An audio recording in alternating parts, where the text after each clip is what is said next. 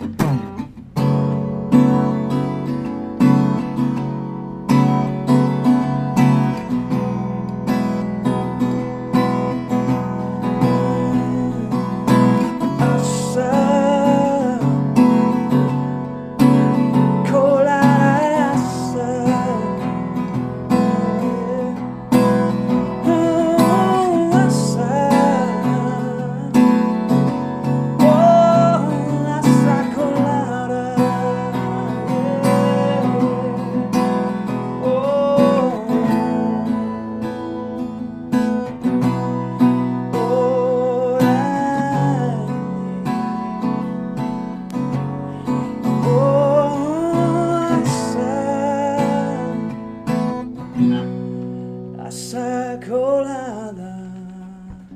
Na, dann schauen wir mal, was passiert. Denn Ladies and Gentlemen, Boys and Girls and everyone in between, es ist Astra Colada Zeit, es ist Donnerstag. Der 1. Juni haben wir jetzt schon, den 1. Juni. Verdammte Scheiße und es ist Folge 167 und wie ihr vielleicht an der sehr tiefen und erotischen Stimme mir gegenüber hören könnt, ist der Daniel Höhtmann gerade wieder on Tour. Aber es hat sich gerade jemand bereit erklärt, sich vor mich hinzusetzen und Rede und Antwort zu stehen. Es ist nämlich unser Techniker aus der Astra-Stube, Jan Kuhn.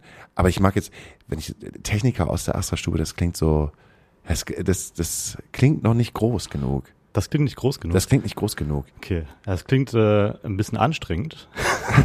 Techniker in der Astra-Stube.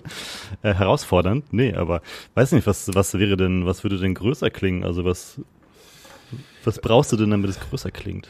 Ich will, ich will das nicht herunterstufen, aber ich halte menschlich und auch gleichzeitig ähm, beruflich sehr viel von dir.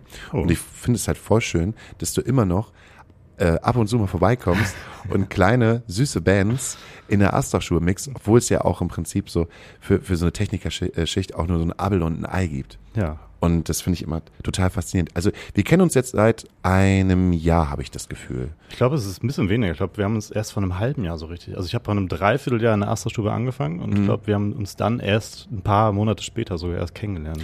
Und Weil ich dachte, du wärst der andere Hauke aus der Astra-Stube. Beziehungsweise ich dachte, der andere Hauke wärst du. Ach so, ja, und ähm, du bist ein, glaube ich, wie soll man sagen, ein sehr ähm, zurückhaltender und ähm, ja, also du fällst halt nicht erst, du fällst erstmal nicht auf. Okay. Wie? Sehe ich einfach nicht gut aus? nee, du bist so zurückhaltend. Ich kenne dich jetzt, du würdest jetzt niemals so, du kommst jetzt nicht rein und sagst, ja, hallo, meine Damen und Herren, ich bin es, Jan Kuhn. Ja. Sondern bist halt erstmal super gechillt. Hallo, ich bin da, sehr freundlich, kenne ich dich. Vielen Dank. und ähm, sehr zurückhaltend und man muss erstmal, man muss erstmal so so eine kleine, ich habe nicht keine Wall durchbrechen, aber man muss äh, so zwei, drei, vier Anläufe braucht man, um dann äh, zu sehen, dass das, dass, äh, dass der Typ da halt eigentlich ein wahnsinnig, wahnsinnig, wahnsinnig geile Sau ist. Ja, also ich sehe das erstmal voll als äh, Kompliment und auch als spannend zu hören, weil, äh, weiß nicht, hat mir noch nie jemand so gesagt und finde ich aber, kann ich aber total nachvollziehen auf eine Art und Weise. also ich meine, äh, dass, dass es ein bisschen äh, braucht, um, um da irgendwie einen Zugang vielleicht zu bekommen oder zu sehen, dass es da Zugänge gibt, ähm, was, weiß ich nicht, ich bin, also das, vielleicht ist das zu viel Deep Dive direkt am Anfang schon, aber ich glaube, das kommt so ein bisschen aus meiner Vergangenheit als People Pleaser. So, ich habe mich eher Was so heißt- angepasst. Immer. Was heißt People Pleaser? Ich habe immer erst geguckt, was brauchen alle anderen um mich herum und wo passe ich da irgendwie so rein, weißt du? Also dann habe ich mich erstmal so zurückgenommen und deswegen war ich und bin ich irgendwie immer noch ein bisschen ruhiger am Anfang, Ja. um zu gucken, wie sind eigentlich die ganzen Leute um mich herum drauf, um dann zu gucken, also früher war das so, um dann zu gucken, wie kann ich mich da anpassen. Mittlerweile ist es eher so, ich gucke mal, wie die Stimmung ist und dann bin ich ich selber irgendwie da, weißt du? Also, Weil du Angst hast davor, du selbst zu sein? ähm, Oder äh, weil du Angst hast, dass irgendjemand, äh, äh, dass du irgendjemanden vor den Kopf stößt? Ja, also mittlerweile ist es, äh, ist es nicht mehr so. Mittlerweile äh, bin ich irgendwie in den letzten Jahren, vor allen Dingen, was das angeht, glaube ich, ein bisschen gewachsen. Aber es ist definitiv so, dass ich in den Jahren davor sehr viel eher so, ja, Angst hatte, so Konflikte auszulösen. Oder vielleicht, dass jemand denkt, ey, der ist irgendwie komisch. Oder was der so denkt, das ist irgendwie, oder wie der ist, ist vielleicht nicht so, nicht so cool. Oder Mhm. ist clasht mit mir oder mit dem möchte ich nicht so viel zu tun haben. Aber so eine Persönlichkeitssache irgendwie, also Selbstbewusstsein hat da auf jeden Fall, war nicht so, war ein bisschen angeknackst. Aber du bist doch, äh, so wie ich das so gehört habe, so ganz selbstbewusst mal nach England gegangen und hast gedacht, ich baue mir ein neues Leben in England auf. Der englische Traum. Der englische Traum, der deutsche Traum nach England, ja. Weil, seit wann bist du wieder hier in Hamburg? Ähm, na, was heißt wieder in Hamburg? Ich war noch nie in Hamburg, aber ich bin Ja, wo bist du aufgewachsen? Ich komme gebürtig aus Gütersloh. Das ist äh, Westfalen, Ostwestfalen. Ja. Ähm, und habe da gelebt bis, ich zwei, bis 2011 Mhm. oder so. Habe da auch eine Ausbildung gemacht und sowas und dachte erst, mein Leben geht in Gütersloh weiter. Und dann äh, bin ich nach Holland gegangen zum Studieren. Und als ich damit so halb fertig war, nicht zu Ende, aber fertig, bin ich 2018 mit meiner Freundin nach London gegangen. Und Kann ich vorher fragen, du hast in Gütersloh eine Ausbildung als Techniker gemacht? Elektriker, also wirklich. Als Elektriker, wirklich so, Gebäudetechniker, also wirklich Steckdo ziehen. Steckdosen rein. Steckdosen, Steckdosen rein, irgendwelche Kabel durch irgendwelche Wände legen und so ein Zeug. Ja, richtig, richtig anstrengendes Zeug. Äh, ist das denn eher so, dass halt äh, die Elektriker über die M- Maurer dann, dann lästern oder äh, äh, gibt, gibt sich das nicht? Ich habe immer das Gefühl, dass, dass halt so jede Berufssparte, die an so einem Haus oder an sowas tätig ist, über sich halt lästert. Oder die, die Elektriker sind das wieder. Da ist die, die Maurer, die Zimmermänner und hier, die machen wieder das. Ähm, keine Ahnung, ich war nicht so viel auf Baustellen in dem Sinne. Ich war mehr so in, wo fe äh, fertige Gebäude irgendwie so Alarmanlagen einbauen. Das habe ich gemacht. Deswegen, äh, Das wäre aber jetzt nicht so der, der Traum von Gütersloh, dass du Elektriker, Elektriker wirst, oder? Das kann ich, kann, ich, kann ich überhaupt nicht einschätzen. Das klingt eher so ein bisschen, verstehe jetzt nicht falsch, wie, äh, Junge, du musst erstmal was Vernünftiges lernen und dann siehst du mal weiter, was du mit der Musik machst. Ja, das war auch ein bisschen so. Es war auch echt Planlosigkeit, so ne, so eine Kleinstadt, in einer Kleinstadt aufzuwachsen und äh, so eine Leidenschaft für Musik zu haben, die Leidenschaft auch schon mitbekommen zu haben von meinen Eltern so und dann aber nicht zu wissen, was macht man eigentlich damit und was gibt es eigentlich und ist es überhaupt ein echter Beruf? So, weißt du, Wie heutzutage. alt warst du da? Da war ich 17, 18. Also straight von der, straight von der, von, von der Realschule runter und, äh, Straight von der Realschule äh, und dann irgendwie noch das Gymnasium nochmal versucht, Abi zu machen, verkackt und dann, was mache ich jetzt im Halbjahr? Ach, hier äh, krieg ich gerade so halb ein Angebot für eine Ausbildung. Ja gut, mache ich das mal und guck, was damit passiert. Das war's. Und dann auch tatsächlich glücklicherweise zu Ende gemacht.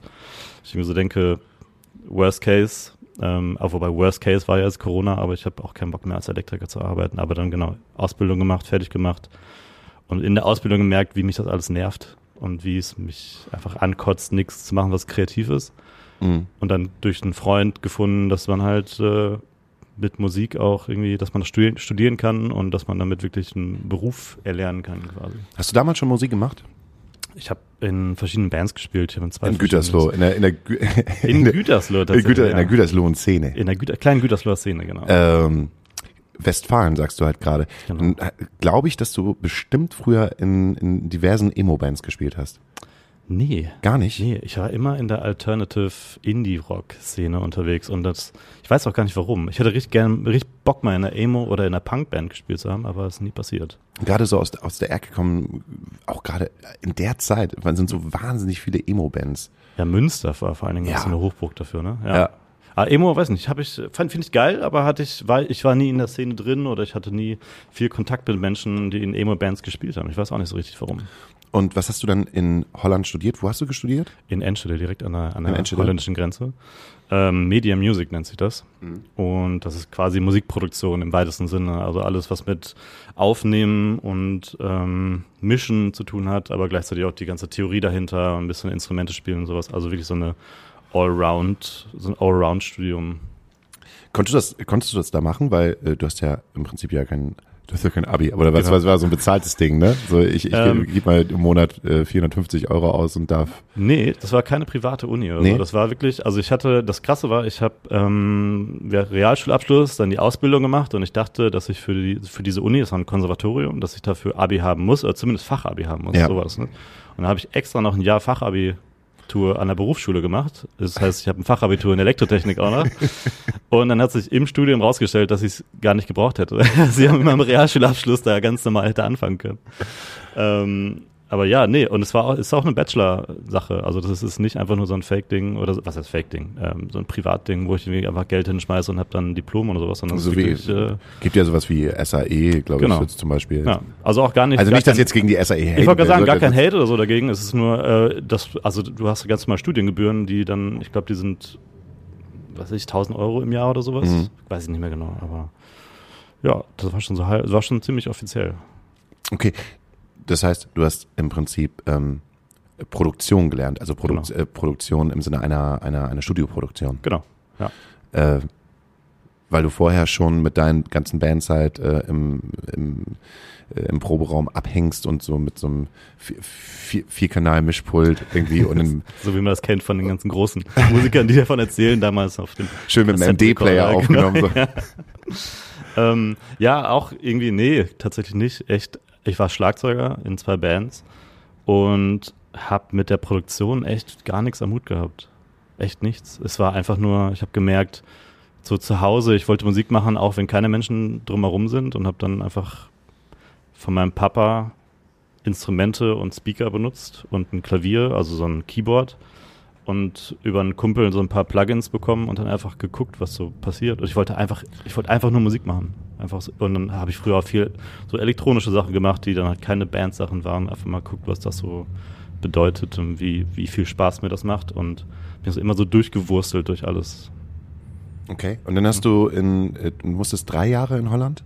Nee, ich habe, das Studium geht vier Jahre. Vier Jahre. Fünf Jahre habe ich im Endeffekt durchgew mich so durchgewuselt, habe auch keinen Abschluss gemacht, weil ich irgendwann an einem Punkt war, nach fünf Wo es Jahren. noch nicht mehr nötig gewesen. ja, also so ein bisschen schon, weil ich dann jemand so gemerkt habe, ey, ich, ich muss jetzt, müsste jetzt ein paar Aufträge, die ich habe, ab, absagen, also Aufträge, so Studioarbeit und sowas, um mein Studium fertig zu machen für einen Bachelor, den, den, nach dem keiner mehr fragt hinterher. Weil Ja. ich habe noch nie erlebt, dass irgendjemand, der im Studio arbeitet oder sich irgendwo für, als Composer oder sowas oder Produzent bewirbt oder anfragt, dass er seinen Bachelor zeigen muss. Und dann dachte ich so, ey, ich, dann verdiene ich jetzt lieber Geld und mache irgendwie weiter da und also meine Arbeit und suche weiter mein Netzwerk und connecte mich, als mir jetzt noch ein halbes Jahr mich rauszunehmen und vielleicht wieder rauszufallen, auch aus dem Netzwerk und aus der Arbeit, um mein, mein Studium zu Ende zu machen. Hast du denn auch fünf Jahre da in Enschede gewohnt oder bist du mal rübergefahren über die ganze? Ich habe, ich glaube, drei Jahre fest in Enschede gewohnt, wirklich. Mhm. Ähm, auch direkt in der Innenstadt, mega schön. Und dann habe ich äh, im zweiten Jahr meine Freundin kennengelernt, meine mittlerweile Ex-Freundin, aber damalige Freundin äh, Ginny, die mit der bin ich dann zusammengezogen und sie hat in quasi direkt an der Grenze auf der deutschen Seite gewohnt. Das ist dann mit dem Auto 15 Minuten oder sowas in Gronau, Westfalen. Mhm. Ähm, ja, da haben wir dann noch gewohnt bis 2018 tatsächlich, weil sie ja auch Schach studiert, sie hat Gesang studiert und dann haben wir noch so ein bisschen äh, in Anführungszeichen gewartet, bis sie fertig ist, um zu gucken, wo es dann hingeht und Sie wollte nach London und du hast gesagt, ich komme mit. wir wollten weg einfach nur und es waren ein paar, paar Städte, in, in, die zur Debatte standen, wir hatten noch überlegt Münster oder so, aber dann dachten wir auch so, ey, why not go big? So und dann London war immer ein Traum von ihr. Ich fand London auch schon geil immer und dann dachte ich so, dachten wir alle so, hey, also wir beide dachten so geil, lass mal einfach machen. Wir haben jetzt gerade die Möglichkeit, es passt. Brexit ist noch ein bisschen hin. ähm, und dann haben wir das irgendwie einfach gemacht, genau. Mhm. Und wo habt ihr in London gewohnt? Ziemlich zentral auch. Wir haben in ähm, Bethnal Green gewohnt. Das ist quasi so auf der Ecke Shoreditch, Hackney, also East London.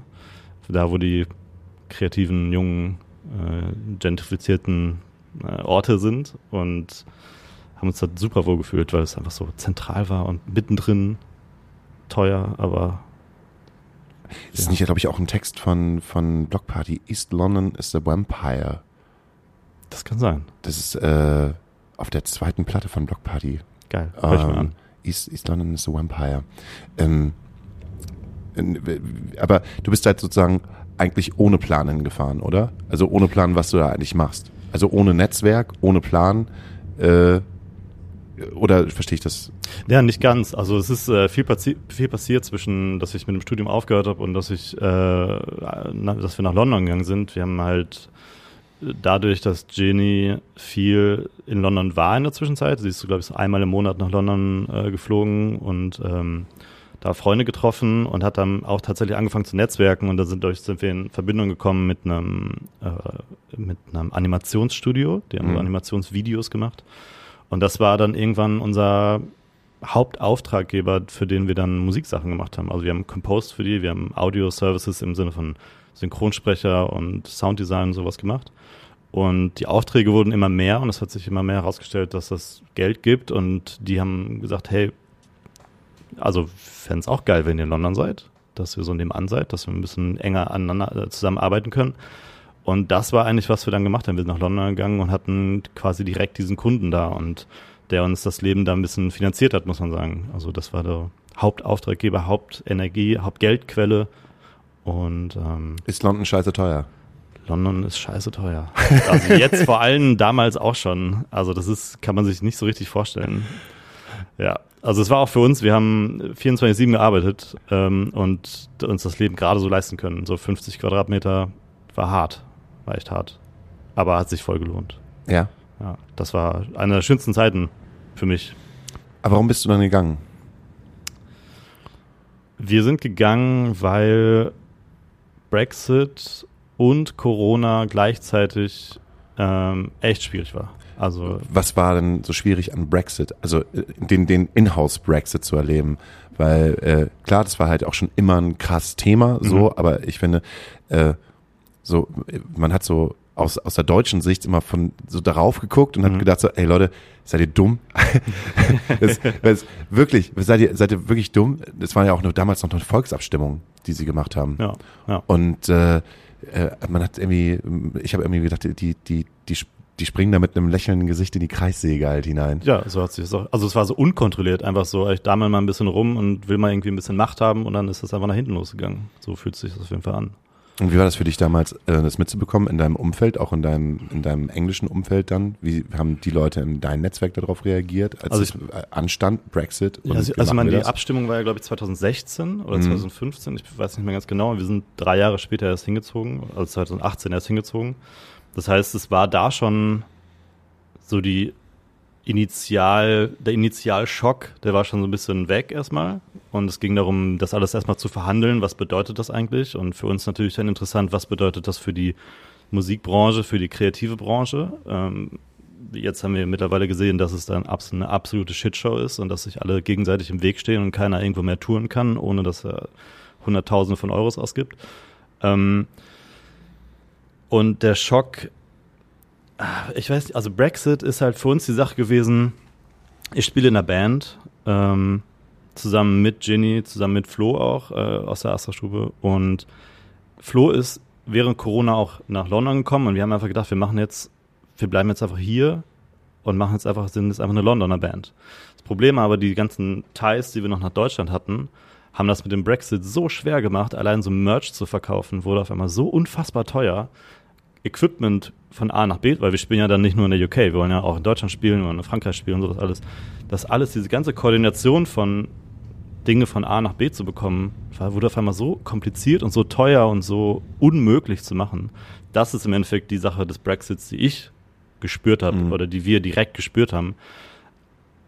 Gepaart mit diesem ganzen Corona-Zeug, ähm, das war das, was unmöglich war. Also mit dem Brexit, das war so schleichend. Und als wirklich der Brexit dann durchgezogen war, das war der Moment, an dem wir schon, an dem wir schon, das haben wir gar nicht so viel mitbekommen. Da waren wir gar nicht mehr so richtig in London. Das war so, das ist eine schwierige Zeit. Es gibt so viel zu erzählen. Also ich habe das Ja, Gefühl, dann mach das doch einfach.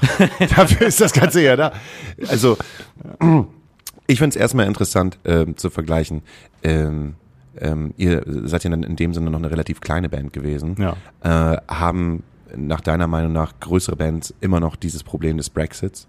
Und Ja, ist das ein riesengroßes Problem immer noch? Voll, voll. Also die Stories, die ich, die ich gehört habe in den letzten Jahren, ähm, also ein Beispiel, was mich so, was ich total krass fand, ist, dass ähm, wenn du ein Künstler aus der EU bist, dann kannst du mit deinem, ich sag mal, du hast jetzt, keine Ahnung, fünf Nightliner und äh, vielleicht nur einen Nightliner und einen LKW oder zwei LKWs, dann gibt es oder gab es die Regelung, dass du mit dem Nightliner oder mit dem, mit dem, mit dieser ganzen, mit diesem ganzen Kon Konvoi bis zur Grenze fahren darfst, dann darfst du rübersetzen und ab dann darfst du nur drei Ziele anfahren.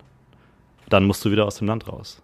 Oder du machst halt eine größere Tour, musst dann aber dein ganzes Zeug in andere LKWs laden, in UK-LKWs, und dann darfst du damit irgendwie rumfahren. Also es ist so die, solche Sachen, also ich weiß nochmal, ich weiß nicht, ob das immer noch, ob das immer noch so ist, aber Mhm. das war auf jeden Fall so.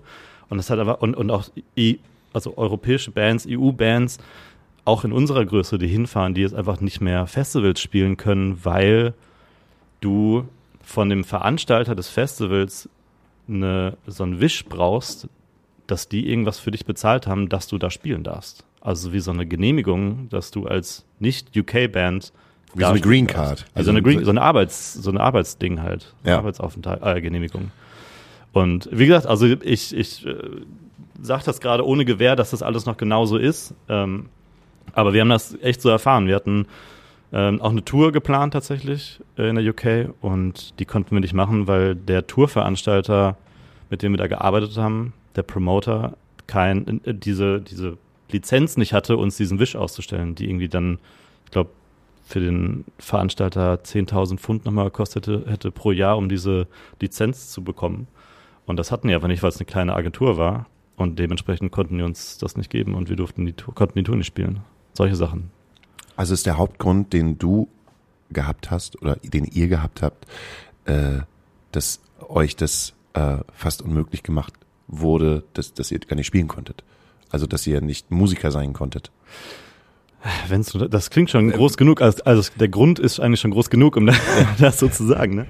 Ja. Ähm, ja, also wie, äh, ich, ich hole es aus, äh, wenn das zu langweilig oder zu groß ist, Dann gerne. schneid's einfach raus oder so. ähm, aber wie gesagt, es war Corona ähm, und wir sind 20, wann war Corona? 2020 hat's angefangen. Ne? 2020, März 2020. Und wir sind im Dezember 2020 nach Deutschland gefahren für Weihnachten, um Mhm. Familie Weihnachten zu feiern irgendwie und sind nachts in Deutschland angekommen, direkt zum Testcenter und so und standen, an der, äh, standen am Testcenter und haben gehört, dass die UK die Grenzen dicht gemacht hat. Weil dann diese erste Variante da so groß ausgebrochen ist und es kam keiner mehr raus oder rein. Wir haben echt Glück gehabt. Gleichzeitig bedeutet das aber auch, wir hatten im Januar eine Show, äh, wir hatten im Januar einen ähm, Studiotermin mit der Band, wollten nach Ulm und Flo war noch in der UK, war schon dabei auszuziehen, auch lange Story. Auf jeden Fall hat Flo dann leider, ist leider krank geworden, kam nicht aus der UK raus, Studiotermin wurde verschoben und für uns, wir waren in der Zeit in Deutschland gefangen quasi, weil wir Ja. irgendwie dachten, wenn wir jetzt zurückfahren, dann sind wir irgendwie, müssen wir zwei Wochen da in Quarantäne, müssen 100 Pfund für Tests bezahlen, damit wir irgendwann wieder raus dürfen. Und dann fahren wir irgendwann wieder nach Deutschland, müssen da wieder zwei Wochen in Quarantäne und dann ist ruckzuck ein Monat um und du warst quasi nur in Quarantäne. Also Ja. was machen wir? Bleiben wir vielleicht einfach in Deutschland. Und dann Zeit, der Zeit bei meinen Eltern gelebt. Und dann haben wir einen neuen Studiotermin gehabt. Wie es der Zufall so will, ist wieder jemand krank geworden und die ganze Sache hat sich wieder gezogen über einen Monat oder zwei Monate. Äh, Lange Rede, kurzer Sinn, wir waren im Endeffekt im Mai im Studio und die ganze Zeit in Deutschland, haben die ganze Zeit in Deutschland rumgegammelt. Das war echt eine harte Zeit auch. Und dann war es so, kein Geld verdient in der Zwischenzeit, weil durch Corona alle Aufträge weggebrochen sind. Wir haben gerade so irgendwie unsere Miete weiter, weiter bezahlen können. Und dann sind wir, Stimmt, ihr hattet ja noch die Wohnung in London. die war halt leer. Und Unsere- Airbnb hat sich jetzt in der Zeit auch nicht so richtig gelohnt. Es ging ja nicht, weil wir konnten weder die Wohnung sauber machen, noch aufräumen, noch unsere Wertsachen oder sowas alles irgendwie wegtun. Es hatte keinen anderen Schlüssel außer unsere, unser äh, Vermieter quasi und der, den wollten wir auch nicht da einfach so reinlassen, damit er das, also macht er ja nicht. Und während Corona will auch keiner, also gibt's ja auch kein Airbnb so richtig. Oh, fuck. Genau, und dann haben wir einfach, ich glaube, bis Juli einfach sechs Monate lang, sieben Monate lang Miete bezahlt, ohne da zu sein. Haben dann noch einen Monat gewartet, um hier unsere Impfung zu bekommen, um dann da nicht die einzigen zu sein, die nicht geimpft wurden, weil die mit der Impfung da relativ weit waren. Und dann sind wir rübergefahren, haben einfach gemerkt, okay, wir fahren jetzt erstmal wieder hin, gucken, ob wir uns das alles leisten können, ob wie, wie das alles geht. Und dann haben wir da die Entscheidung getroffen, geht nicht, ähm, können wir uns nicht mehr leisten, war geil. Und dann mussten wir dann, und das war dann der Grund, warum wir ausgezogen sind, also warum wir zurückgezogen sind, weil es einfach, es, es ging nicht mehr. Es war einfach, Corona war so ein, es war ein Schnitt, einfach so finanzieller Schnitt komplett, Das heißt, du musstest wieder zurück in dein Jugendzimmer in Gütersloh und quasi. Ja. und da bin ich auch, sind wir auch ein Jahr geblieben. Also weil auch, ich bin immer noch dabei, mich so ein bisschen davon zu erholen finanziell. Also ich bin immer noch dabei, das alles wieder aufzubauen. mh. Ähm, hattest du, äh, wurdest du unterstützt, weil du ja in dem Moment ja kein, war, warst du noch deutscher, deutscher Staatsbürger? Ja, ja, klar. Also man, ich man kann ja auch die doppelte Staatsbürgerschaft, das gibt Mhm. ja auch noch irgendwie. Ähm, und in der UK, das geht erst nach fünf Jahren, dass Ah, man okay, sich gut. dafür bewerben kann. So lange waren wir nicht da. Ähm, genau, ich war ganz normal. Ich war auch immer noch in, in jetzt darf ich vielleicht gar nicht so laut hier sagen, im Podcast nicht, ich weiß, wer mithört. Aber genau, ich konnte ganz normal bei meinen Eltern dann irgendwie, Ja. war da gemeldet wieder und, und habe da gelebt. Oder wir haben da gelebt und ja, Äh, klingt aber auch wie nach einer harten Ausnahmesituation. vollkommen. Die hat auch echt einiges, echt einiges abverlangt. Nicht nur von mir, sondern auch von meiner Freundin, weil die dann auch Auch für eure Beziehung wahrscheinlich auch. Total, ja. Also so mentale Gesundheit war echt ein dickes Thema. Mhm. Ähm, auch bei mir dann echt relativ zügig, nachdem wir umgezogen sind, in die Depression so ein bisschen reingerutscht und dadurch ein bisschen arbeitsunfähig geworden quasi auch. Also arbeitsunfähig, also es einfach hat lange gedauert, bis es wieder so aufging und man ein bisschen wieder schauen konnte, was will ich eigentlich machen, was will ich eigentlich wieder aufbauen, weil es war ja nichts mehr da. Und dann kam irgendwie so eine Sache zur anderen und ähm, irgendwann kam dann auch eine Trennung und eine Chance für mich, also nicht, nicht die, dass die Trennung die Chance war, sondern danach irgendwann hat ein Freund mir angeboten, hey, komm doch einfach mal nach Hamburg, so ich kann dir hier, du kannst hier auf dem Sofa pennen und einfach mal schauen, wie die Stadt so ist und vielleicht einfach mal eine andere Umgebung haben. Und so bin ich dann irgendwann in Hamburg gelandet und immer noch in Hamburg und immer noch dabei, das alles wieder aufzubauen. Und die Astra-Stube, muss ich sagen, also vielleicht ein kleines bisschen, vielleicht ist das ein bisschen Werbung, äh, aber die hat mir auf jeden Fall krass geholfen, so ein bisschen zu netzwerken und Leute kennenzulernen und einfach mal wieder so einzutauchen in, in eine Szene und in, in, in Arbeit auch wieder. Und vielleicht auch ein kleines Heimatgefühl zu geben. Voll, ja. Also ich meine, äh, viele sagen, Hamburg ist das London Deutschlands. Weiß ich nicht, ob das ganz genauso stimmt, aber zumindest hat es auch einen Fluss, der da durchläuft und das ist irgendwie, das ist ein, doch, das gefällt mir eigentlich ganz gut. Ähm, du bist jetzt hier seit 2000, äh, 22. 2022. Ja, also wirklich seit Juli letzten Jahres. Und wie, wie ist so für dich? Voll schön. Ja? Ja. Hast du es dir anders vorgestellt? Nee, ich habe es mir genauso vorgestellt. Ja. Und deswegen die Entscheidung auch erstmal hier zu bleiben ähm, oder hier hinzukommen. Äh, Meine Schwester ist hier, äh, lebt in der Stadt, das ist ein bisschen Familie, also ein bisschen Familie auch hier. Ich habe viele Freunde, auch aus, von kind, aus Kindheitstagen, die hier sind. Und viele neue Leute kennengelernt und ich komme mit der Stadt gut klar. Ich wohne hier in der Ecke vom, also hier quasi, Schanze und es gefällt mir sehr, sehr gut. Ähm, fühlt sich heimelig an. Und du siehst dich selber, aber eher, du siehst dich gar nicht als, als Live-Techniker, oder? Du siehst dich immer noch als, als Produzent.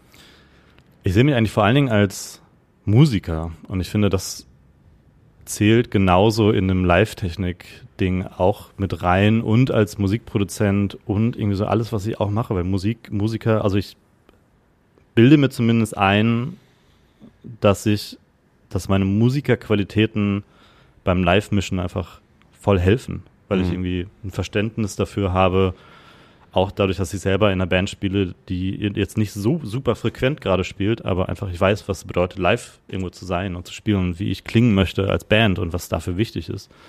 Ähm, und genau, also ich sehe mich, ich stelle mich meistens als Musiker vor, auch wenn ich das vielleicht weniger mache im Moment, was ich aber lieber gerne machen möchte. Also ich möchte schon eigentlich lieber Musiker sein. Was, was muss ich dafür ändern? Das versuche ich gerade rauszufinden. ich beschreibe das gerade, äh, weil mich das ein paar Leute in letzter Zeit gefragt haben, wie es so in Hamburg läuft. Ähm, ich beschreibe das gerade so, ich habe mich gerade ganz, ganz, Eigentlich gut. ganz, eigentlich gut, voll, ja. Also es geht in die richtige Richtung. Und ich habe gerade so, ich fühle mich so auf so einem Meer in so einem kleinen Bötchen und ich sehe vor mir so eine ganz, ganz, ganz breite Wand an Nebel. Mhm. Und die ist aber gar nicht so tief, die Wand an Nebeln. Ich muss mich nur entscheiden, in welche Richtung ich jetzt durch diesen Nebel durch möchte. Weißt du, ich habe mich breit aufgestellt. Ich bin Tontechniker, Astra-Stube. Ich mache so ein paar Sachen woanders noch als Tontechniker. Ich mache Musikersachen. Ich mache zwischendurch so Tonmischungen für so öffentlich-rechtliche Sachen. Ich mache Content Creation, Fotos, Videos für eine Firma von einem Kumpel. Ich mache so ganz, ganz viel gleichzeitig und möchte einfach nur schauen, gerade wo möchte ich mich drauf konzentrieren, um durch diesen Nebel zu kommen, um an dieses Ziel zu kommen, was dahinter liegt, weißt du? Dieses Aber was ist denn das Ziel? kreativ zu arbeiten, mich kreativ irgendwie auszuleben. Das klingt wie so ein Klischee irgendwie, aber das ist so, ich merke, dass da in mir der Künstler Künstler sein möchte Ja. und das wirklich verinnerlichen und ich möchte fühlen. Das ist so, das ist so das Ding. Das habe ich in den letzten Jahren gemerkt. Ich möchte fühlen. Ich möchte so richtig das Leben gerne fühlen und nicht so mh, taub sein. Mich so taub fühlen.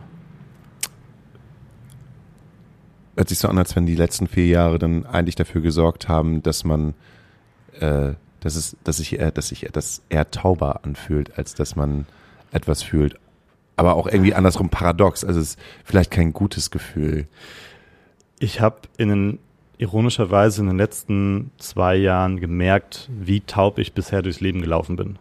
Wie taub sich, wie, wie wenig ähm, greifbar sich meine Gefühle angefühlt haben. Aber was meinst du damit mit taub? Also, dass du an, äh, weiß ich nicht, dass du an Ham in Hamburg Straßen an etwas vorbeigehst, wie, wie jetzt jemand, der obdachlos ist und dann auf der Straße liegt und dass man an ihn vorbeigeht und guckt und eigentlich gar nichts dafür empfindet, sondern einfach nur weitergeht. So, Das oder so in den schlimmsten Phasen würde ich das auch beschreiben, dass das so war. Aber was ich damit meine, ist mehr, ich habe alles so intellektualisiert, also Gefühle intellektualisiert. Das heißt, ich habe, da ist was passiert, da ist mir was passiert oder da ist ähm, was Trauriges gewesen und ich habe das relativ, ich habe das nicht so nah an mich rangelassen. Also ich habe das, ich habe da gemerkt, okay, ich bin traurig und ich habe vielleicht auch mal geweint oder das ging anders. Ich war, ich war glücklich, aber das war sehr schnell vorbei, weil ich dann gemerkt habe, okay, aber jetzt muss ich mal wieder irgendwie bei mir, es muss mir wieder klarkommen, so dass es geht jetzt irgendwie weiter. Und dadurch so ganz viel runtergedrückt und diese Gefühle gar nicht mal so gelassen, Gefühle sein lassen, sondern direkt besch beschrieben als das ist jetzt das und das ist jetzt das. Und das hat sich so taub angefühlt, weißt du, das hat sich so, ich habe das, ich habe da was gesehen, direkt benannt und weitergegangen. Und mittlerweile merke ich, dass ich das, ich möchte, möchte auch, dass mich mal, ein, wenn ich einen traurigen Film gucke, also ist mal ein banales Beispiel, wenn ich einen traurigen Film gucke, dass der mich nicht so, der Film ist zu Ende und ich denke so, oh, ja, das war krass, sondern dass ich auch mal, weißt du, dass ich auch danach vielleicht noch ein bisschen länger traurig bin und dass das voll in Ordnung ist und dass ich auch mich mir erlaube, mal länger glücklich zu sein, ohne zu denken, ja, aber es könnte ja gleich was anderes passieren, deswegen äh, erstmal gerade wieder Kontenance. Ich muss mal wieder eine kleine Mauer aufbauen, damit ich nicht zu sehr verletzt werde oder zu traurig bin. oder jemand erzählt was Lustiges und du sagst einfach nur, das war ja witzig. das war witzig. Ist ja witzig. Ist ja witzig. Ja, Anstatt einfach nur zu lachen. genau. Das fällt mir richtig schwer. Wirklich Was- fröhlich zu sein. Wie lange ist denn das her, dass Jan Kuhn mal so einen richtig krassen Ausbruch gehabt hat, wo er mal geschrien hat und mal so wirklich, ah, verdammt! Das kann ich mir überhaupt gar nicht bei dir vorstellen. Würde ich aber gerne mal sehen. Witz, ja, denke ich in den, letzten, witzigerweise in den letzten Wochen viel drüber nach. Ich möchte einfach gerne schreien, weil es so Sachen gibt, die, wo ich merke, das muss mal raus. Aber ah, im Moment arbeite ich so viel.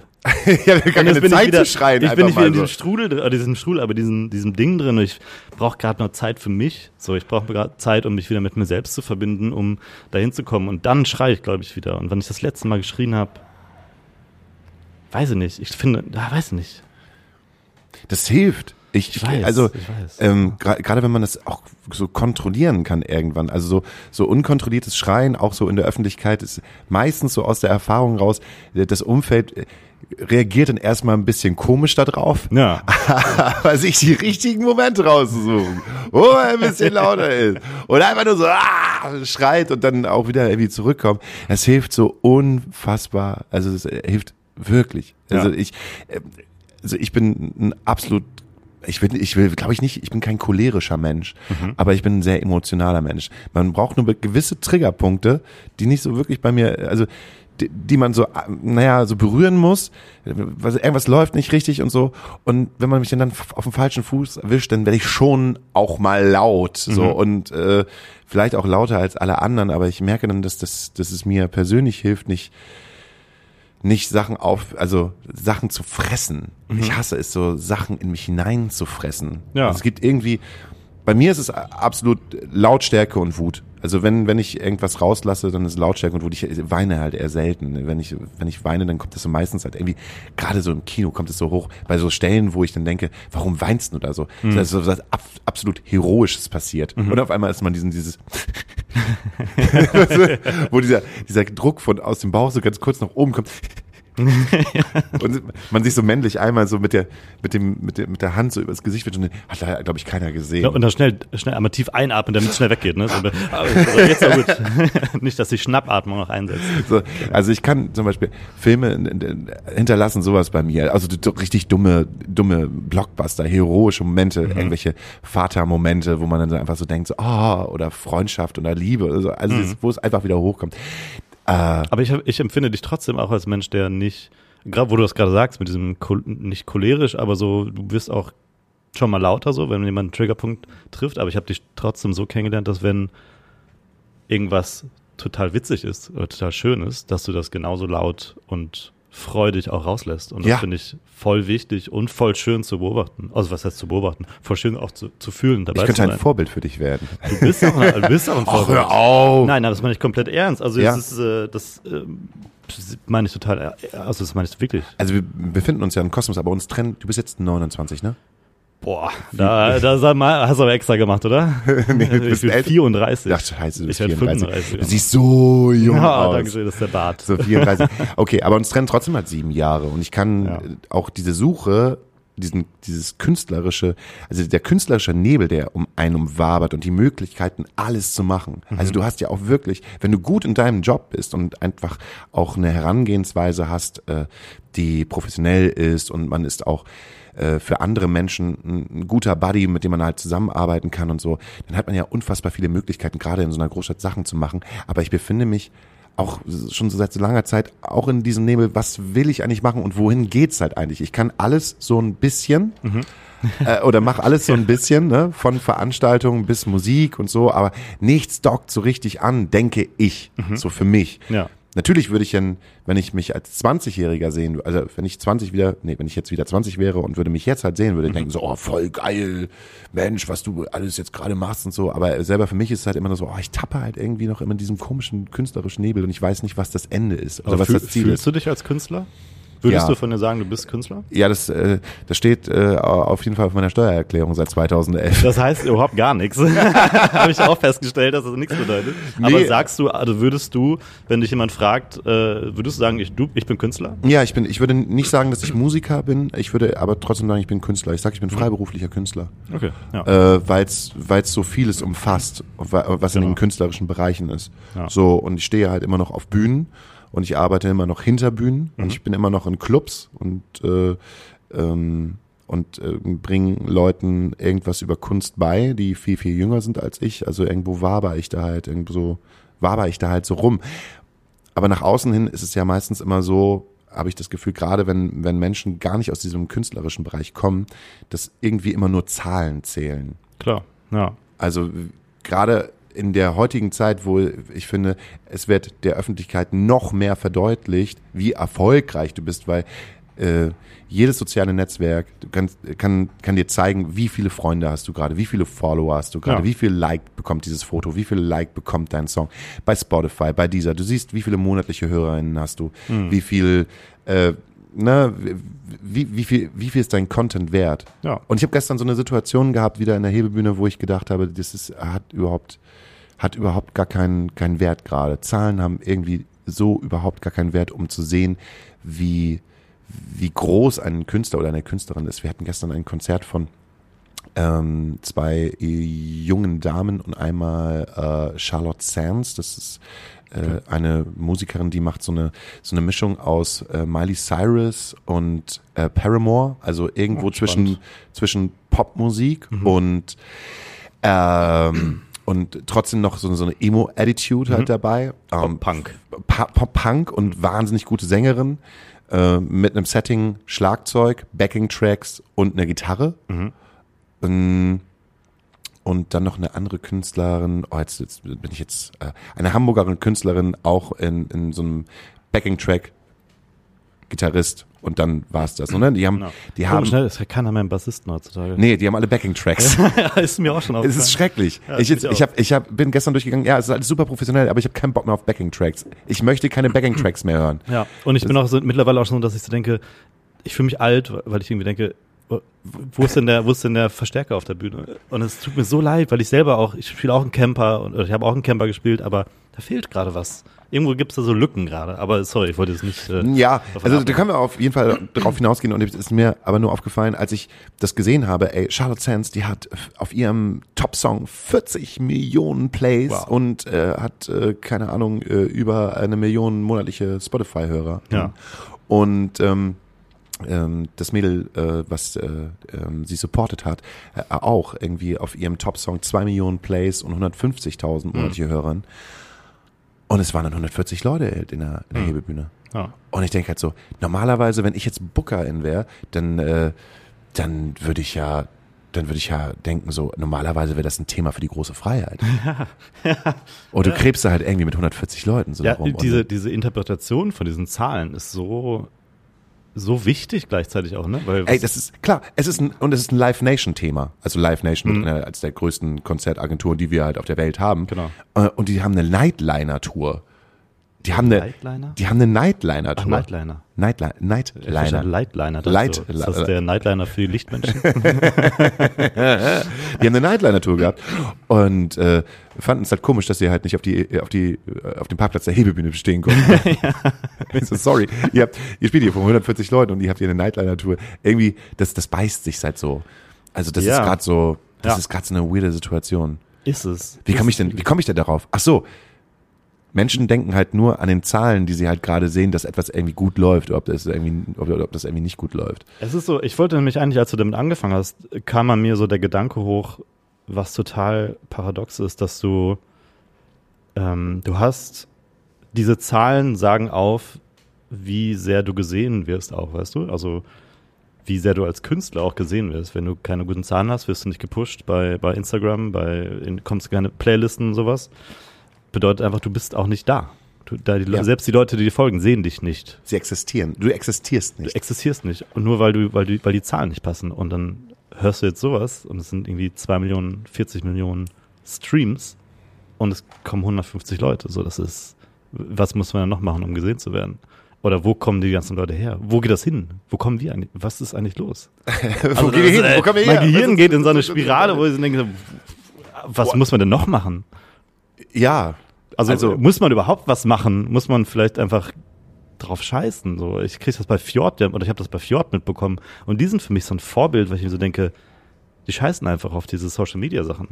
Die machen einfach, wenn, wenn, wenn irgendwas Geiles ist, dann machen die was, aber die machen jetzt nicht diese, ich poste jetzt jede Woche zwei Fotos, wie ich im Restaurant sitze und ein Meeting habe, sondern die machen halt, hey, wir spielen nächste Woche da, kommt mal alle hin. Und es funktioniert trotzdem. Die machen trotzdem die Fabrik voll. Und das ist doch voll geil. Ja, und die machen, die machen die Fabrik voll, weil sie auf der einen Seite eine Qualität auf die Bühne bringen, die man so in Deutschland, finde ich, selten sieht. Also etwas Eigenständiges, eine Ja. Energie, die nur Fjord auf diese Bühne Ja, bringen aber kann. meinst du, das liegt auch da, kann auch daran liegen, dass sie sich vor allen Dingen darauf konzentrieren, das zu machen, das Ja. bringen zu können und Ich- eben nicht diesen ganzen Social Media Hustle und was auch immer noch dazugehört, auch noch dazu machen müssen? Ich glaube, es sind zwei Sachen. Ich glaube, es ist auf der einen Seite halt, ne, wie, wie klingen wir, wie spielen wir miteinander zusammen? ja. ähm, was für eine Atmosphäre bringen wir an den Start und dass sich so viele Menschen auch aus unserer Szene auf diese Band einigen können. Hm, und ja. da kommen wir wieder zu diesem, diesem, welches Netzwerk ziehst du eigentlich mit? Ja. Also gehen Leute gerne auf meine Konzerte, weil sie andere Leute sehen. Weil, ey, gehst du auch zu Fjord? Ja, ich bin auch bei Fjord. Also, dass man so ein großes Familientreffen Das hat. Und das fand verbindet ich, so, ne? ja. Ja. es verbindet so. Es ist mir aufgefallen, als Fjord äh, letztes Jahr diese vier Shows an einem Tag gespielt haben. Das war ein Gefühl wie ein Reeperbahn-Festival. Du bist halt durch, komplett durch Hamburg gegangen, hast immer neue Freunde gefunden, Ja. äh, mit denen du halt mitgehen konntest. Ähm, und auch im Konzert, äh, beim Konzert der Fabrik, da waren so viele Menschen, die aus meinem Umkreis, aus meiner Szene gekommen sind. Und dann Mhm. dachte ich so, wow, ey, das ist, Fabri äh, die Fabrik ist äh, pickepacke voll. Ja. Ihr habt 20.000 monatliche HörerInnen. Wie ist denn das passiert? ja, genau, genau. Aber das macht mich voll glücklich, das zu sehen Mich auch. und zu hören, dass mit so einer Art von Musik das passieren kann, weißt du? Weil das ist keine Mainstream-Musik, es ist Nischenmusik, ähm, muss man einfach mal sagen. Das läuft jetzt nicht in jedem Radio irgendwo und er erreicht äh, Tausende von Hörer dadurch, sondern es ist, weil Leute die geil finden und die weitergeben und man sich trifft und Und auch äh, wahrscheinlich Mund-zu-Mund-Propaganda. Genau, So, ja, wo warst du? Ja, bei Fjord war mega, musst du unbedingt mitkommen. ja. Stehst du auf Metal? Ja, nicht so. aber stehst du auf Gitarren? Ja, schon. Ja, dann, deutsche Texte, komm mit einfach. Ich Ja. die machen irgendetwas. Genau, ja. Ich war mit einer Freundin da, die, von der ich jetzt, glaube ich, behaupte, dass ähm, das nicht unbedingt ihre, ihr Genre ist, in dem sie so zu Hause ist oder viele Berührungspunkte hat. Aber die war komplett weggeblasen, weil sie einfach dachte, wow, das war die Energie, die da ist, die Texte, das ist einfach, macht was. Das macht einfach was. Und ich glaube, das ist auch ehrlich.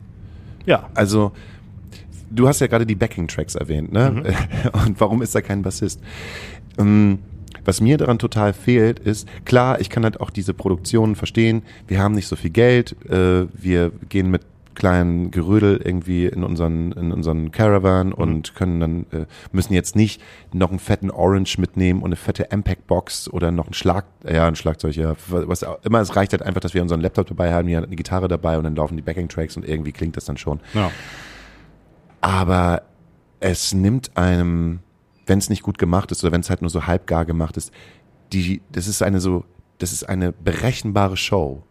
Ja. Und das macht's halt so uninteressant. Die kann halt auch nicht abweichen, weil es ist halt ein Clicktrack. Genau, es ist ein Clicktrack. Und der Clicktrack klingt in Hamburg genauso wie der Clicktrack in Berlin Genau, klingt. ja. Und es passiert nichts anderes. Auch diese ähm, äh, Audience-Geschichten werden immer gleich bleiben. Hm. Dann hast du halt hier diese 20 Sekunden, wo Audience-Part ist. Dann ist äh, diese Ansage genau abgestimmt auf das Intro, was du halt gerade hast. Und jeder Gig ist irgendwie gleich. Ja, absolut. Und das, und das macht's halt so aus, wo, ähm, wo so viele, weiß ich nicht, wo ich so viele geile Konzerte gesehen habe, die halt aus dem Ruder gelaufen sind. Mhm. Ja. Ich finde es halt immer total geil, wenn Konzerte aus dem Ruder laufen und du einfach denkst, was passiert hier eigentlich? Ja. Weil entweder die Band mega geil miteinander spielt und einfach sagt so, wir steigen jetzt gar nicht in den Refrain halt ein, wir machen jetzt einfach nochmal länger den C-Part und dann passiert irgendetwas. Also wir bauen das halt einfach emotional, unser, wir bauen unsere Musik emotional halt auf und Ja. spielen halt miteinander. Alle so wie wir, es sich anfühlt halt Genau. ne? und nicht so, wie es sein muss.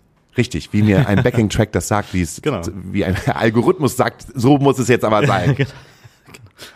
So, Ja. und, äh, und äh, mir, mir, mir gefällt's auch total selber auch als Musiker einfach zu sagen, ey, stopp, stopp, stopp, stopp, stopp, stopp, wartet, wir machen jetzt das. Ja. Also mein ganzes Ich auf der Bühne als, als Frontsau besteht darin, der Band, die meistens äh, alle super geile Musiker sind, auch mal zu sagen, ey, stopp, mal, warte mal kurz, jetzt passiert das, was ich mir gerade ausgedacht habe, sei es jetzt eine Rede, ein Audience-Part und trotzdem wissen die Jungs, ähm, der ist gleich auf dem Punkt, wir steigen da ein und es passiert etwas Neues. Ja. Und das finde ich geil. Ja, das ist natürlich. der Moment, wo ich, wo ich, wo mir das Herz aufgeht und denke, geil. Das, was gerade kommuniziert worden ist, mit den Leuten und wir alle zusammen, das ist in diesem Moment entstanden. Die Und das, gibt, in dem Moment. Ne? Und das gibt's Verbindung. auch nur einmal. Genau. Ja. So, und das ist nicht, weil, weil wir es programmiert haben, sondern das ist halt einfach aus diesem einen Moment entstanden. Und weiß ich nicht, das ist, das ist etwas, was mich halt glücklich macht. Ob das jetzt mit 60 oder mit 600 Leuten äh, ist. sondern- Oder im Proberaum nur. oder im, oder genau, oder Ja. im Proberaum. Also wie, kack- wie kacke ist es ist irgendwie, du triffst dich zum Proben und alle spielen halt ihren Backing-Track-Scheiß halt durch. Ja, kannst du auch zu Hause machen. also ich meine, aber äh, um fair zu bleiben, ich, ich verstehe auch die Berechtigkeit, die Berechtigung dieser Backing-Track-Sachen. Gerade, ich will jetzt nicht die ganze Zeit immer äh, auf dieses Corona-Thema kommen, aber gerade in dieser Corona-Zeit ist halt viel Kreatives entstanden, was jetzt passiert mit Backing-Track, weißt du, wo halt dann jemand gesagt hat, ich kann Gitarre spielen, aber ich kann die ganzen anderen Sachen nicht auch noch live und ich kann nicht auf Tour gehen, weil mich kennen nicht so viele Leute und ich kann nicht eine Band mitnehmen und bla bla. Mache ich es halt also mit einem Backing-Track. Kann ich auch verstehen. Ist auch voll geil, kann auch voll geil sein. Ja, und die Leute feiern es ja auch ab. Alle Kids, die gestern in der Hebebühne gewesen sind, haben das mega abgefeiert. Ja. Total. Auch wenn es für mich irgendwie, ne, wenn du noch ein Schlagzeug und noch eine Gitarre mit dabei hast, dann ist es okay. Hm. Aber wenn du jetzt, glaube ich, nur über einen Backing-Track und mit einem Gitarristen bist, dann hört sich das Ganze leider so ein bisschen an wie aus der Konserve. So, das ist, Es gibt Künstler, bei denen das so ist, definitiv. Also ich kenne auch Künstler, wo es geiler ist. Okay, also ich, ich habe einen, einen Großteil der KünstlerInnen, die ich gesehen habe, ähm, der war, habe ich ja immer das Gefühl, dass du halt auf die Bühne gehst und hast einen Playback-Track. Ja. Und dann bist du, dann bist du halt nicht wegen der, äh, ich weiß nicht, ob du dann sagen darfst, dann bist du nicht wegen der Musik da, sondern bist du halt eher wegen den, wegen der, wegen dem Künstler oder der Künstlerin an sich da. Mhm. Keine Ahnung. Aber mich langweilt das zu Tode. Aber ich habe auch gefühlt schon 300.000 Konzerte gesehen. Und man, es ist, ich bin da schon so ein bisschen abgestumpft. Kennst du das nicht selber, wenn du so ein bisschen abgestumpft bist? Also du, du siehst halt Sachen, die würdest du als 15-Jähriger mega abfeiern. Wie geil ist das?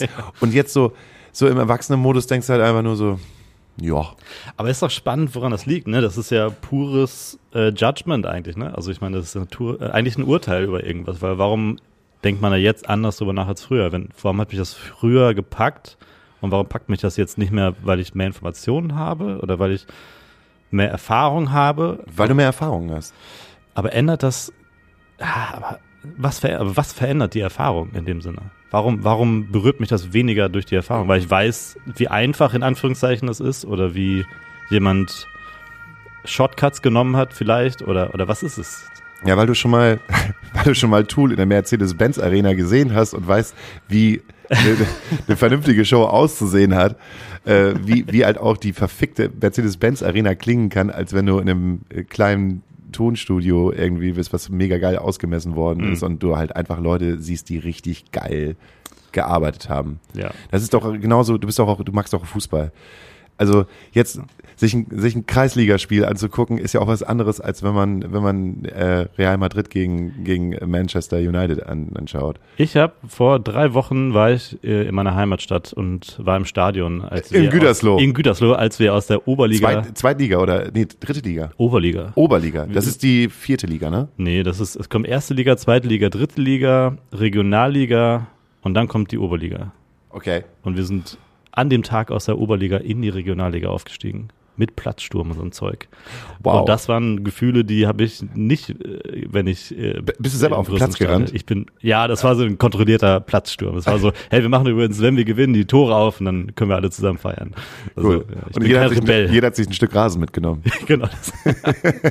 Genau. Und jetzt ist der, der, der, der, der Verein pleite, weil keiner mehr Geld für einen neuen Rasen hat. und die Netze so ausgeschnitten und sowas.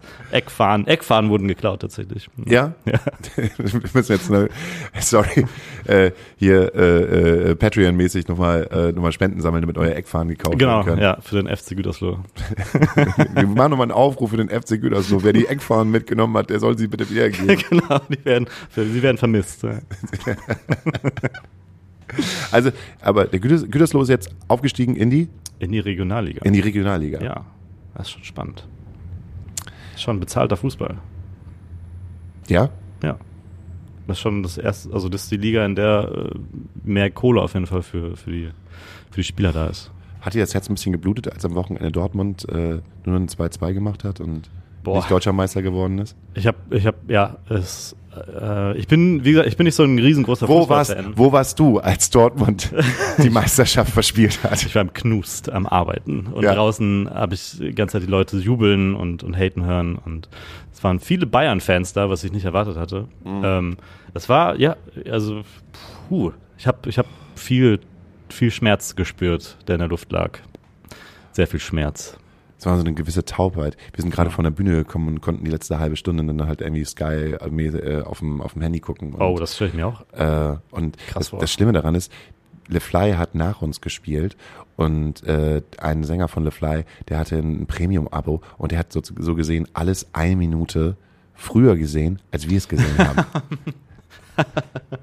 das ist doch mal eine Strafe. So, dann saßen wir halt in, in unserem Bandbus so und konnten aber immer nach oben gucken, wenn er äh, entweder ein freudiges oder ein trauriges Gesicht gemacht hat. Und es war halt nur so bei dem 2 zu 1 äh, gegen Köln. Guck ihn dir an, guck ihn dir an da oben. Aber da stelle ich mir auch eine Achterbahn der Gefühle vor, wenn du von einem Gig kommst und dann dich in so eine Bundesliga-Endspielsituation reinbegibst.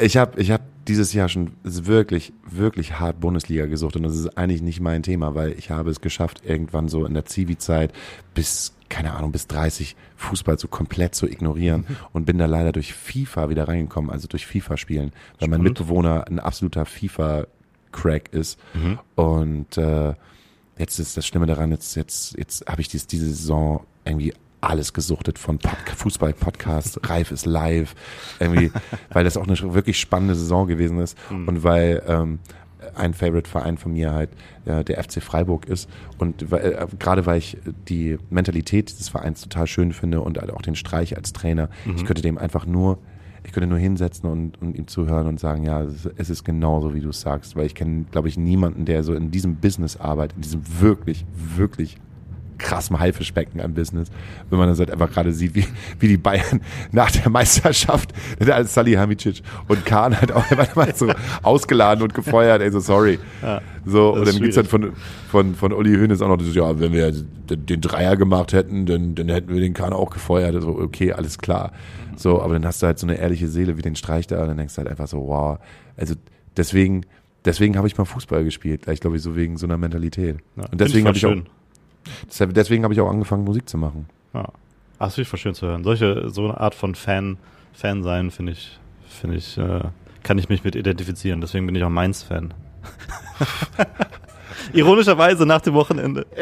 Also ich bin auch kein Mainz-Fan. So, Fan ist vielleicht übertrieben, aber Sympathisant. Sagen wir so. Gut. Ähm, mein Herz, ich habe äh, zwölf Fragen zum Abschluss äh, noch vorbereitet, Spannend. die du alle aus der Hüfte heraus beantworten kannst äh, für das kleine Interview für zwischendurch. Das kleine Interview für zwischendurch. Wenn ich nervös bin, dann Passiert das, was gerade passiert, äh, werde ich still. ich habe mich schon mal illegal auf einem fremden Grundstück aufgehalten und folgendes Abenteuer erlebt. Ich bin im Gütersloher Fußballstadion habe ich Fußball gespielt, bis uns der Platzwart runtergescheucht hat. Also während, während irgendwie am Wochenende, also nicht am Wochenende, unter der Woche haben wir auf dem heiligen Rasen gespielt, sind über die Zaune, Zäune geklettert und haben uns schön cool gefühlt. Aber das ist, das ist süß. Ja, das oder? finde ich voll schön. Ja, So. ich auch. Habe ich gut, dass mir das eingefallen ist. ja, kein, Nichts ich- Schlimmeres.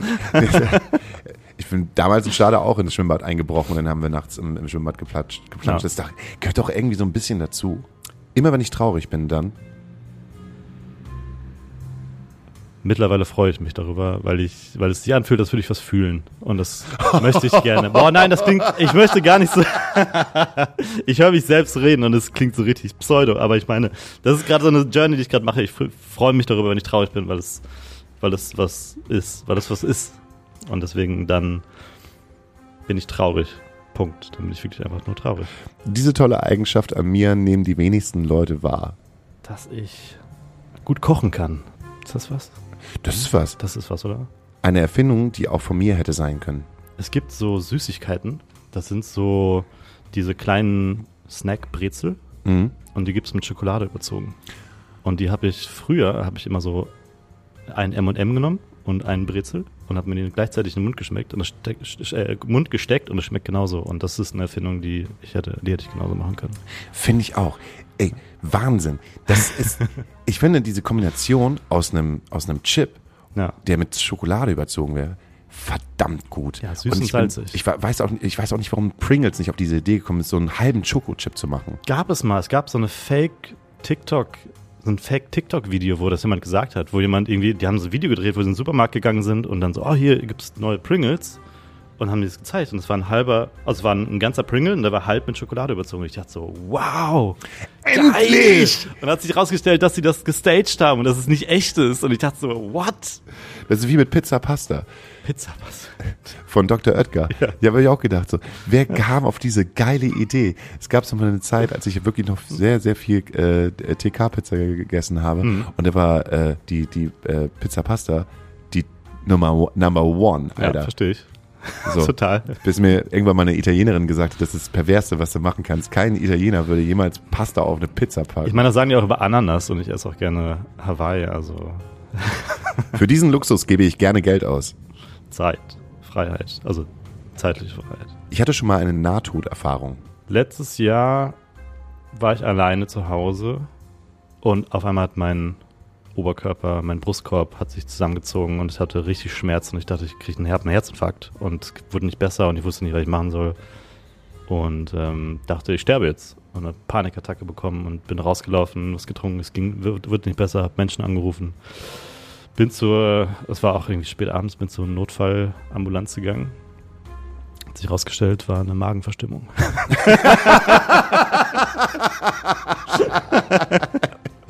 Hat sich doof angefühlt. Ich bezeichne mich selber gerne als Menschen, der Ähm, sich gut mit Menschen verbinden kann. ein Kleidungsstück von mir, das ich nie in die Altkleidersammlung geben würde. Einen gestreiften Pullover, den ich seit zwölf Jahren besitze, der schon fünfmal von meiner Mama geflickt wurde. Und jedes Mal, wenn ich ihn in meiner Familie anhab, gibt es so ein schelmisches, ah ja, ah, der Pullover ist noch da. Du, ähm, wir haben eine Playlist, die heißt Astra Colada Nachtasyl. Okay. Wenn du möchtest, darfst du dir ein bis 50 Songs auf diese Playlist äh, draufpacken. Sachen, die du gerne hörst, Sachen, die du weiterempfehlen möchtest, Ja. Sachen, ähm, die, naja, wo auch immer die halt gerade herkommen. Geil. Jetzt gerade. Ja, In diesem Moment. in Okay, diesem cool. Moment, ja. Ey, ähm, ich habe gelernt, be proud of what you do. Also ich würde voll gerne einen Song von meiner eigenen Band auf die Playlist packen. Die da heißt. Äh, der Song heißt Gloria und von der Band Colorwave. Ähm, das ist unsere aktuellste Single und ich mag, mag den Song sehr, sehr gerne. Und zwei andere Songs noch, also drei ist, glaube ich, eine gute Zahl dann. Ähm, ich mag sehr gerne gerade hören Opportunista von der Band Calva Louise. Ähm, geiler Song von einer UK-Band. Äh, und der dritte Song ist Benjamin Clementine London. Um, das, um den Circle einmal wieder komplett zu schließen. Vielleicht ist das ein schönes Ende dafür. Das ist ein wunderschönes Ende dafür. Ähm, ich bin gerade voll im Brutusfieber. Geil, ja. Ich habe, äh, ich äh, weiß gar nicht, wie das angefangen hat. Irgendwann hat mir das mal irgendjemand empfohlen, weil er Brutus in der Markthalle gesehen hat auf irgendeinem Metal-Festival. Mhm. Und äh, jetzt komme ich, komm ich gar nicht mehr raus. Versteh Spielen die ich. beide Molotow und äh, ein Song von denen heißt Victoria. Also ich kann überhaupt gar nicht verstehen, dass sie mit diesem Album auf so einem, so einem äh, Pimmel-Metal-Festival gespielt haben. Also das Der Markthalle ist ja jetzt nicht so klein. Nee, Markthalle ist nicht so klein, aber es war ich, äh, ich, äh, ich kann diese Band überhaupt gar nicht einordnen. Ist ein bisschen wie mit Fjord, die haben auf einmal, die, die, die, die erschaffen irgendwas, was, so eine ganz eigene Stimmung. Bin sehr gespannt auf das Konzert im Ja, das ist ein bisschen unkonventionell auch, ne? Am, so, ja, genau, unkonventionell, äh, unkonventionell und eine Schlagzeugerin, die so schön singt, während sie halt die derbsten Double Hardcore-Dinger. da. Ball hat. Ey, Wahnsinn. Ja, sehe ich genau. Das kann ich auch empfehlen. Schön, dass wir uns da sehen im Molotow dann. Ja, schön. Gehen wir gemeinsam hin. Ja, voll gerne. Hand in Hand. Hand in Hand. Arm Damit, in Arm. damit du mal wieder was fühlst. Cheek to cheek. Äh, vielen Dank, ähm, dass du hier gewesen bist. Ich habe mich richtig gefreut über deine Anfrage. Ähm, Gerne. Ich hoffe, äh, es ist okay gewesen für dich. ich hab, es war richtig schön. Ich habe mich sehr wohl gefühlt. Sehr gut. Vielen Dank dafür. Und äh, wir hören uns dann nächste Woche, wenn es wieder heißt, Daniel da oder Daniel weg. Dann, dann, dann, dann. Irgendjemand ist ja immer von uns da. Genau. Meistens ich. Ja, zur Not stellen wir einfach einen Red Bull vor, die, äh, vor das Mikrofon. Red Bull und Kippe. ja, genau. Gut, vielleicht wird auch irgendwann ChatGPT seine, seine Aufgabe übernehmen. Ja, vielleicht, hoffentlich nicht. Hoffentlich nicht. Tschüssi. Tschüss.